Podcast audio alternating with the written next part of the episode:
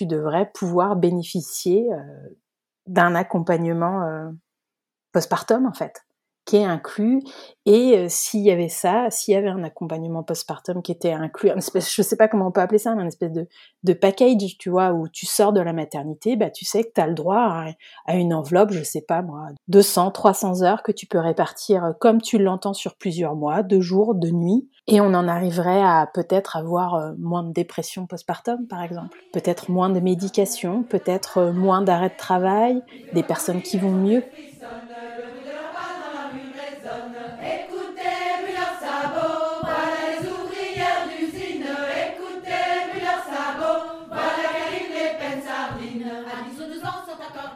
Bienvenue chez Bretonne Breton et Féministe, le podcast qui explore les féminismes en Bretagne et décentralise la parole.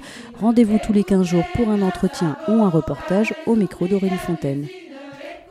Aujourd'hui, pour ce 43e épisode, nous allons discuter avec l'auxiliaire de puériculture et accompagnatrice postnatale Jennifer Trevili. Jennifer accompagne les parents, surtout les mères et les enfants, les bébés, pendant ces premiers mois, ces premières années de la petite enfance qui peuvent être difficiles. Elle apporte de l'écoute, du soutien, de la présence dans ces périodes où les parents, et en particulier les mères, peuvent se sentir fragilisés, isolés et étouffés. Avec elle, nous parlons ici de l'intérêt que la société, l'État, accorde ou plutôt n'accorde pas aux jeunes parents, aux mères, au mois après leur accouchement. Jennifer propose aussi ici dans cet épisode des solutions que certains et certaines taxeraient d'utopiques, ce qui n'est pas mon cas. On discute aussi de ce qui existe ailleurs, notamment aux Pays-Bas, avec l'aide de ces femmes qu'on appelle les Kraamzorg. Enfin, on va parler avec Jennifer de la dégradation du secteur de la petite enfance, de comment tout cela craque et pourquoi, là encore, la petite enfance est un enjeu féministe. Mais pour commencer, est-ce que tu peux, s'il te plaît, nous parler de ces deux métiers que tu exerces, donc auxiliaire de puériculture et accompagnatrice postnatale ?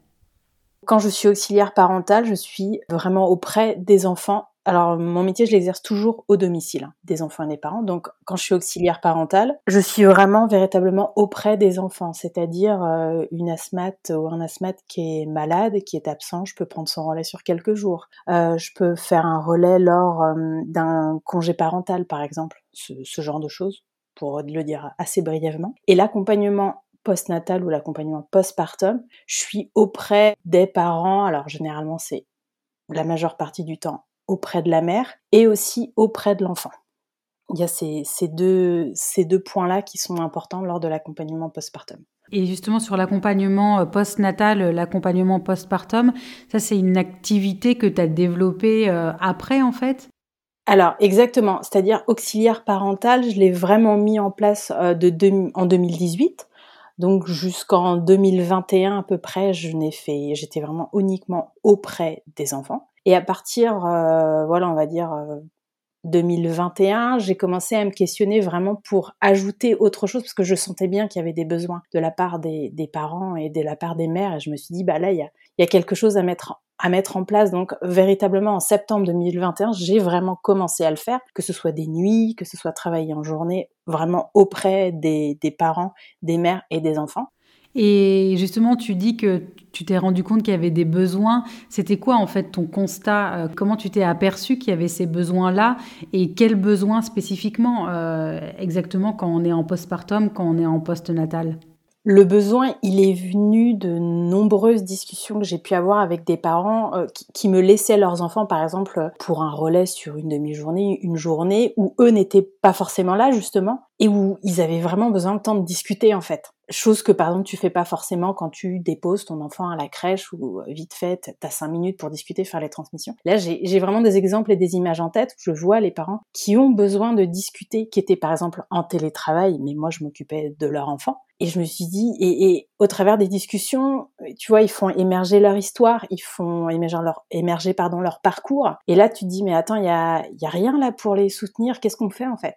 Et je me suis vraiment questionnée, je me dis, bon, ok, je cherche, j'écoute des podcasts, je me renseigne un peu, je vois ce qui existe ou ce qui n'existe pas, justement. Et le constat est venu de ça, je me suis dit, mais il y a vraiment, vraiment, vraiment beaucoup de parents qui ont besoin d'être, et de mères notamment, qui ont besoin d'être épaulés. Déjà, juste les temps d'échange et les temps d'écoute, rien que ça, c'est fondamental, en fait, quand tu accompagnes les parents. Et c'est vraiment venu de ce constat-là, de discussion avec les parents qui t'amènent plein de choses et qui te disent, mais moi, j'étais terriblement fatiguée, j'avais pas la force d'aller faire des courses, de me faire à manger, de... Et tu dis, ok, donc qu'est-ce qu'on fait pour les parents ? C'est venu de là, en fait.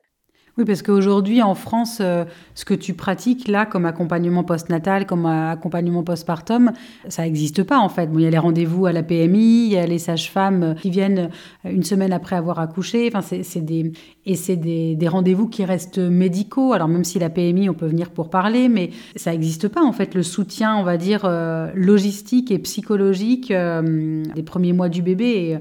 Et on le sait que c'est un soutien hyper important et que souvent les parents se retrouvent démunis sans aide en fait.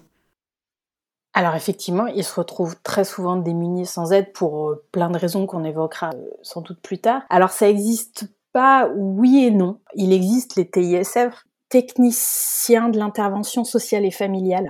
Je crois qu'après, en tant que spécialisation, elles sont... Je dis elles parce que ce sont quand même très souvent des femmes.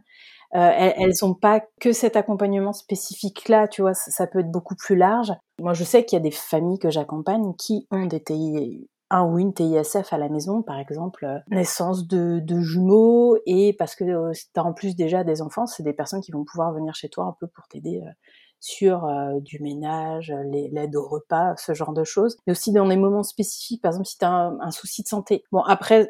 Je pense qu'il y a des demandes qui sont assez spécifiques, mais en tous les cas, c'est des personnes qui sont formées sur un spectre d'intervention assez large auprès des familles. Moi, c'est beaucoup plus précis, en fait. Et il existe aussi, il y a les doulas qui font aussi ce que je fais moi. Alors, on a chacun notre manière de travailler, mais effectivement, il y a aussi les doulas qui peuvent intervenir à la maison de cette manière-là. Et justement, toi, ton accompagnement, en quoi il est différent un peu de l'accompagnement des doulas ? Alors, je le rappelle juste, les doulas, ce sont des femmes, essentiellement, qui accompagnent les parents pendant la grossesse et après la grossesse, et qui a un accompagnement...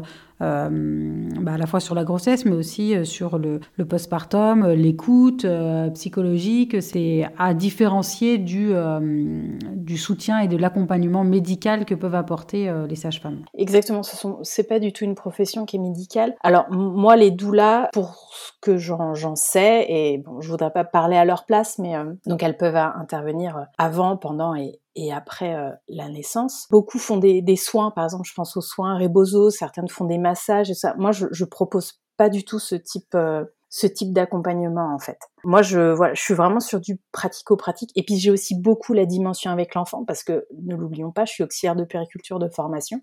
C'est vraiment la base de mon métier à l'origine, hein, quand j'ai passé mon diplôme.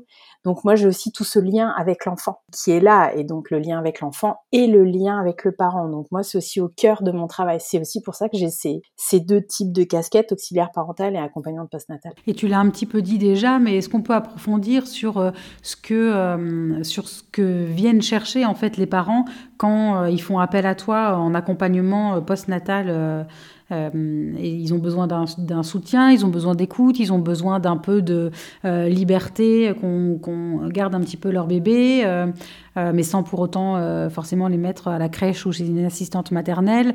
Qu'est-ce qui ressort le plus ? Je crois que le besoin premier, c'est vraiment un temps d'échange et un temps d'écoute. Même quand je vais être amenée à faire des nuits, où je vais vraiment pour le coup m'occuper que de l'enfant, voire des enfants. Ça m'arrive très souvent d'avoir des jumeaux et des jumelles. Le temps d'échange et le temps d'écoute, il est toujours là. C'est parfois une demi-heure, parfois 2 heures. C'est la base. Ensuite, on va être sur un relais auprès du nouveau-né ou voire de la fratrie quand il y en a une, pour que le parent, la mère, puisse se dégager un peu de temps pour aller très basiquement se prendre une douche, parce qu'on en est vraiment parfois avec des mères qui n'ont pas pu prendre de douche depuis un moment, parce que les journées vont à une vitesse pas possible. Et puis après, on va arriver sur plus, je dirais, peut-être de la logistique, quoi. Aller faire un peu de courses, passer à la pharmacie, chercher un traitement, faire un peu à manger, plier du linge, lancer une machine... Voilà ce que je peux faire quand je suis au domicile, mais vraiment, vraiment, la première chose, celle qui vient en haut de la liste, c'est le temps d'échange et le temps d'écoute. On est vraiment dans un besoin, je vais dire très basiquement, mais de vider son sac. Et c'est un travail très, très spécifique parce qu'il faut avoir un positionnement où tu es une position extrêmement ouverte, une position d'écoute où tu n'interviens pas forcément, tu n'es pas là pour donner des conseils en fait. Et aussi, dans l'isolement des parents, il y a la distance géographique de la famille, il y a cette question-là. Parce qu'évidemment, tout le monde ne bénéficie pas du soutien des grands-parents, des oncles, des tantes, etc. Effectivement, on peut aussi évoquer l'éclatement géographique des familles. Et moi, je rencontre beaucoup de familles dans cette situation-là, sur Rennes, où, qui arrivent sur Rennes, et puis les familles sont sur Paris ou à l'autre bout de la France, qui n'ont pas forcément un cercle amical très développé quand elles arrivent. Et ça, l'isolement, je le rencontre dans 100% des familles que je côtoie. Donc clairement, il y a ça. Et un autre aspect important pour la prise de relais pour les familles, les grands-parents ne sont donc déjà peuvent être loin, sont encore en activité professionnelle aussi.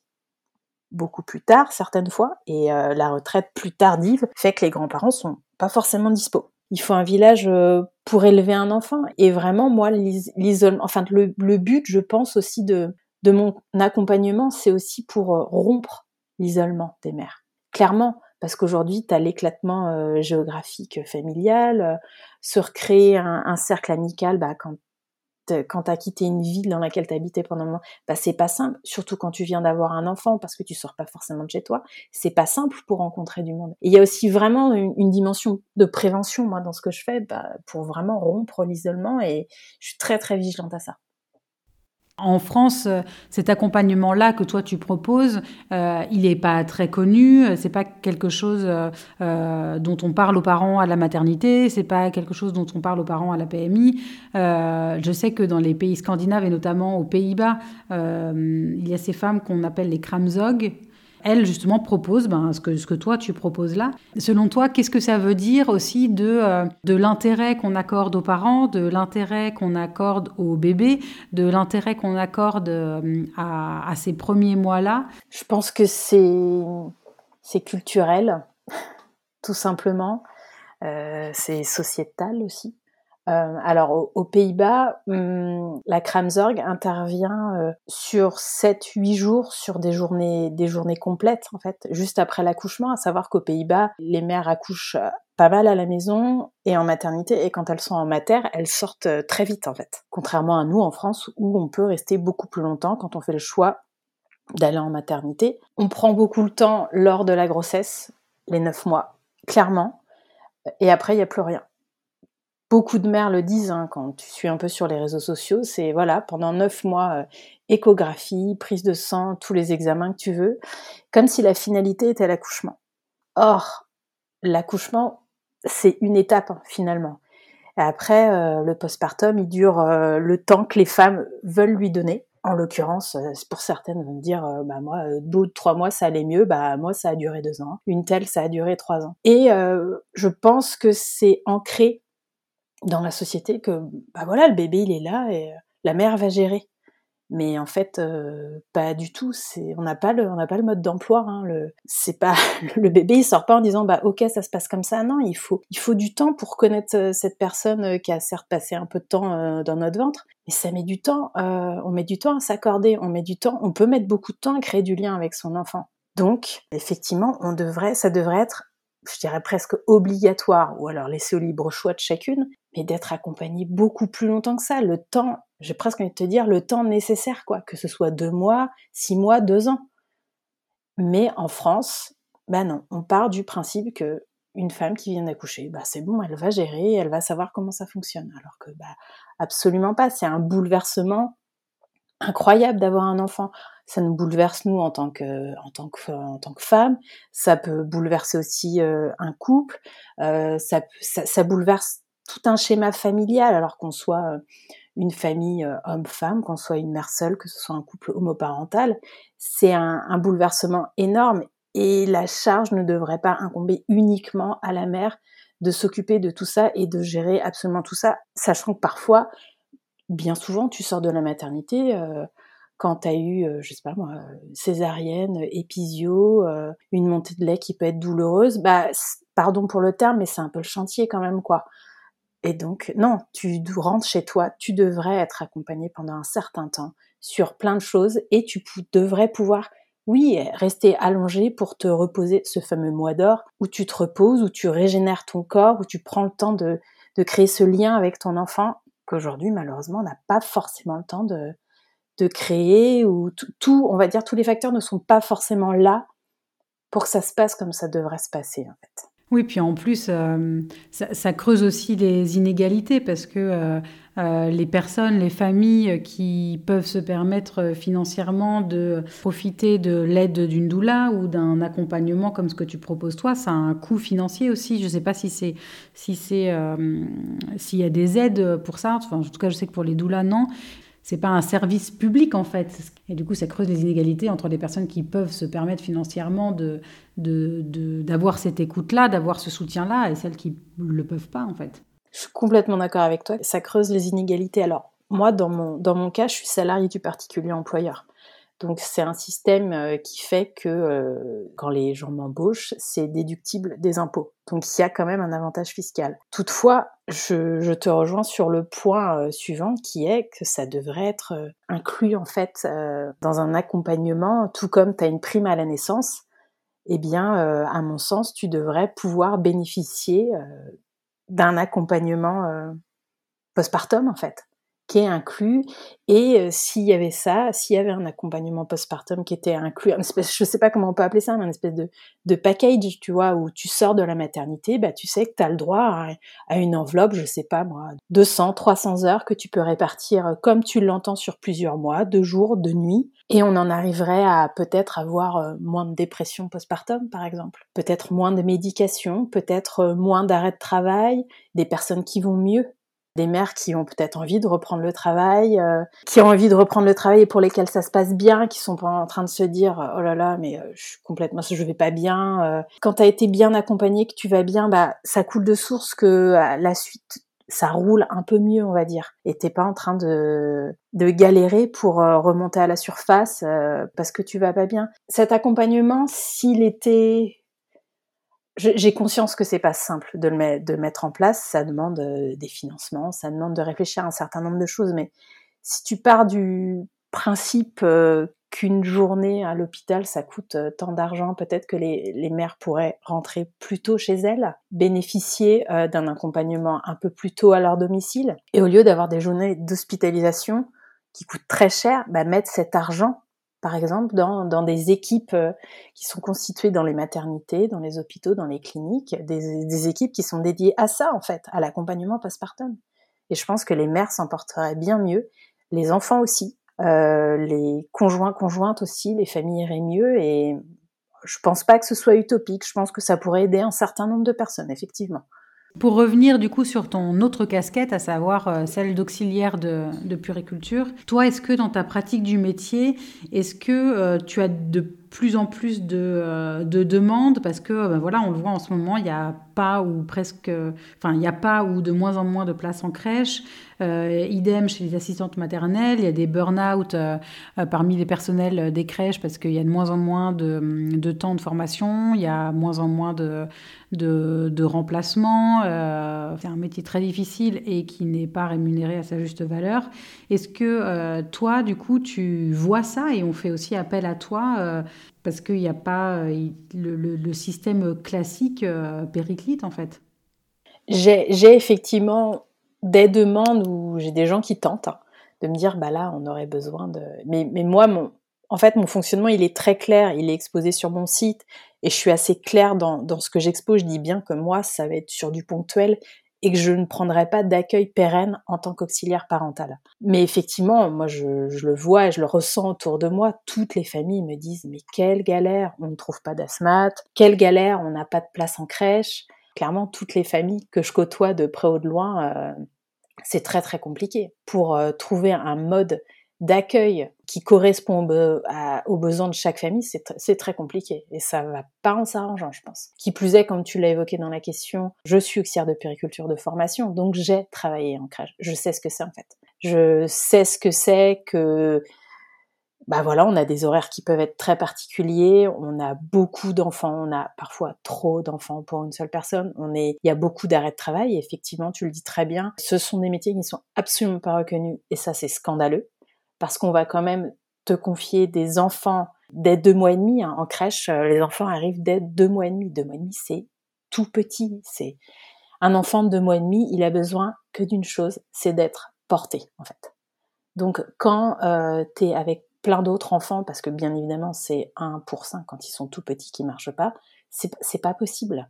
Tu ne peux pas répondre correctement aux besoins des enfants dans ce type de situation-là. Les personnes qui travaillent en crèche, elles font au mieux, et moi elles ont toute mon admiration, parce que pour avoir été à leur place, je sais ce que c'est, et elles font comme elles peuvent, avec parfois des moyens qui sont plus que justes. Et je comprends qu'un certain nombre de personnes fuient en fait tous ces milieux-là. Moi, je dénigre pas les milieux, le milieu des crèches et tout ça.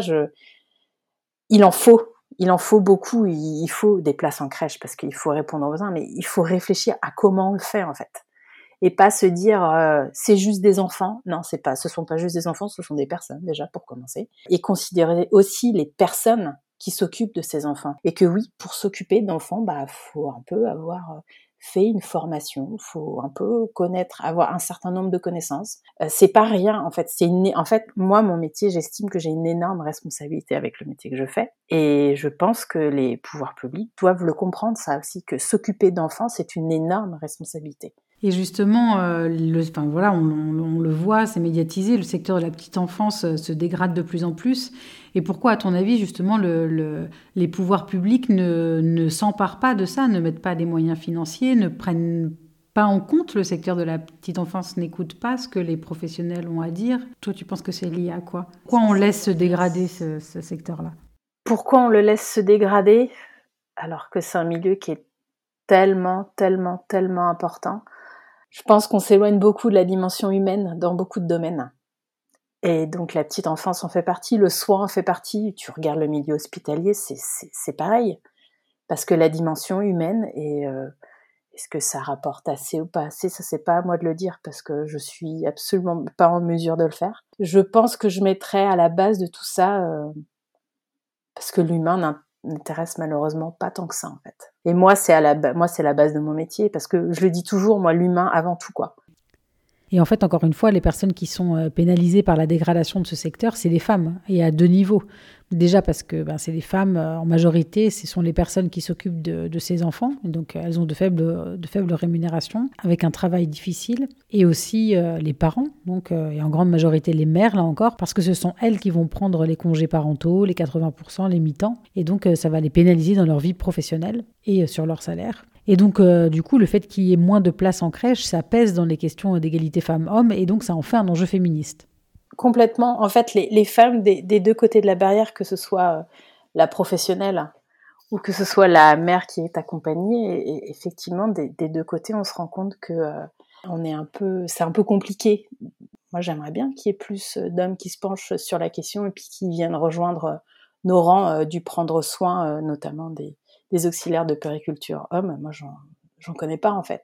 Encore une fois, des 2 côtés de la barrière, ce sont les femmes qui sont pénalisées avec donc des bas salaires, en l'occurrence, pour des métiers qui sont pas reconnus. On en a parlé tout à l'heure. Et ce qui est absolument, absolument pas normal. Et heureusement qu'il y a des gens qui se battent pour ça. Donc, effectivement, moi, dans ma manière de travailler, il y a une dimension,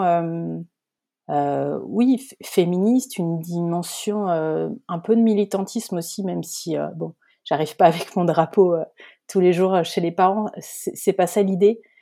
Mais moi, je me bats vraiment pour que nos métiers du CAR soient reconnus, et que nous, les femmes, on soit aussi reconnues pour tout ce qu'on peut faire, tout ce qu'on peut apporter. Et bien évidemment, pour les mères que j'accompagne, j'aimerais vraiment moi que l'accompagnement il se démocratise et que toutes les familles puissent en bénéficier. J'ai bien conscience que toutes les familles peuvent pas accéder à mon service. Et c'est vraiment quelque chose que je déplore. J'aimerais vraiment trouver une solution pour que toutes les familles puissent y accéder. Je pense au système, tu vois, des cafés suspendus dans les bars, ou des livres suspendus dans certaines librairies. Moi, j'aimerais beaucoup mettre ça en place.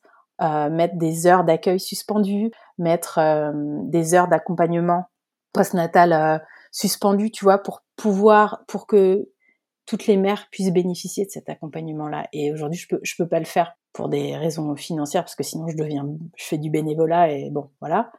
Mais moi, j'aimerais pouvoir mettre ça en place. Et on en revient à ce qu'on disait tout à l'heure. Si tout ça était inclus, en fait, dans un espèce de package de sortie de maternité, eh ben, je pense que ça réduirait vraiment les inégalités.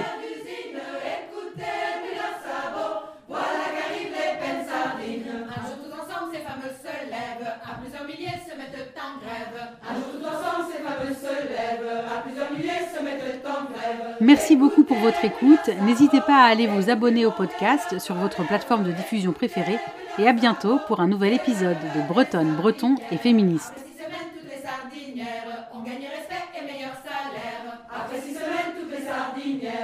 gagne respect et meilleur salaire.